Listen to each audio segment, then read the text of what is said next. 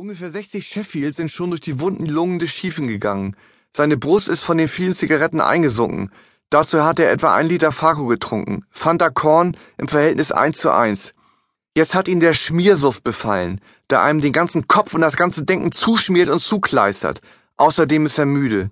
Er geht nach hinten zu den Schimmligen, um eine Runde zu schlafen.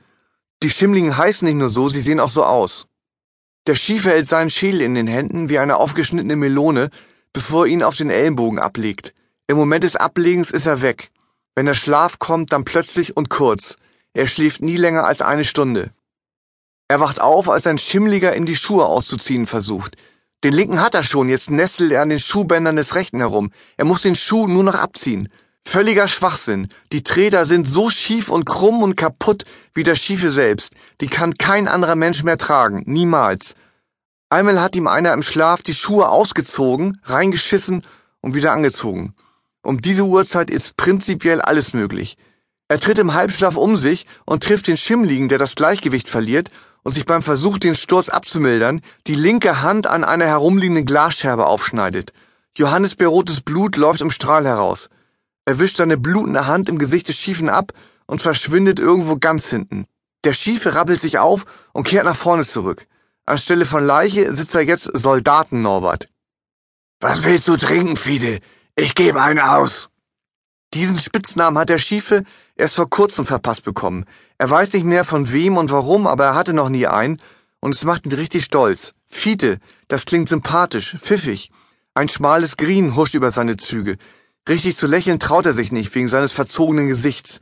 Er kommt sich vor wie was Besonderes. Ein Spitzname, obwohl Fiete nur einer zweiter Klasse ist, bedeutet hier eine Auszeichnung und kommt einem Adelstitel gleich.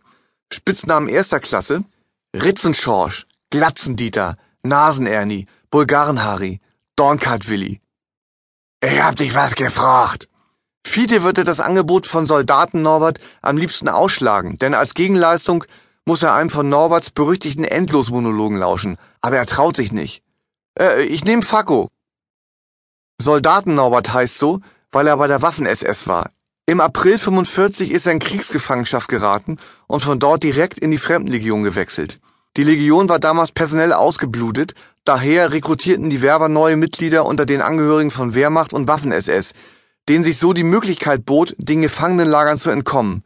Norbert wurde von 1948 bis 53 in Indochina eingesetzt. Nach seiner Entlassung ist er nie wieder auf die Beine gekommen. Ob als Schauermann, Nachtwächter oder Hilfsarbeiter, überall ist er schnell wieder rausgeflogen, meist wegen Alkohol. Seit ein paar Wochen arbeitet er bei der Müllabfuhr. Seitdem trinkt er etwas weniger wegen des frühen Aufstehens. Aber der Abstieg vom SS zum Müllmann ist hart. Und heute hatte er die Schnauze mal wieder gestrichen voll. Und er hat sich mit einem Alustock auf den Fußknöchel gehauen, bis der dick anschwoll. Das macht er immer so, wenn er krankgeschrieben werden will. Ich weiß, dass das Selbstverstümmelung ist. Ist mir doch egal, wenn ich mir das Arschloch zunähe ist das ja wohl immer noch meine Sache. Jetzt kann er sich wieder mal in aller Ruhe eine Woche am Stück volllaufen lassen. Willst du auch noch was trinken? fragt Herbert. Was? fragt Norbert zurück. Das heißt nicht was, sondern wie bitte? Ob du noch was zu trinken willst? Norbert ist schwerhörig und trägt deshalb ein Hörgerät. Im Krieg ist was Lautes direkt an seinem Ohr abgefeuert worden. Trinken! Er spürt über dem Kabel seines Hörgeräts, das seitlich am Hals herunterläuft. Herbert wollte ihn mal in Hörgeräte Norbert umtaufen, aber da verstand Norbert keinen Spaß. Trinken! Wenn Herbert einzig ab kann, dann, wenn die Leute ihm nicht zuhören. Er hat Norbert schon öfter mit Lokalverbot gedroht, was Schlimmeres kann es für den nicht geben. Allein beim Gedanken daran treten Norbert dicke, glänzende Perlen auf die Stirn.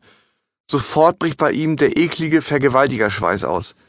Er wird nie mehr auf normalem Weg eine Frau kennenlernen. Selbst an die Nutten ist kein Rankommen mehr, seit er mal einen aus Versehen verprügelt hat. Aus Versehen ist natürlich gut, war aber wirklich so. Das hatte sich rumgesprochen und seitdem lässt ihn keine mehr ran.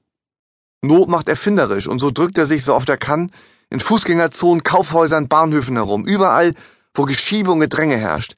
Herumdrücken im wahrsten Sinne des Wortes, denn er trägt keine Unterwäsche und reibt seinen steifen Schwanz durch ein kreisrundes Loch, das er in den knallgelben Friesennerz geschnitten hat, an Frauen, die er heiß findet. Es dauert immer nur Sekunden, bis ihm einer abgeht. Er malt sich dann aus, wie die Frau nach Hause kommt und ihr Mann, ihr Chef, ihre Eltern sie wegen der mit Sperma besudelten Kleidung zur Rede stellen. Mit seinem alten, ranzigen Sperma. Sehr heiß die Vorstellung.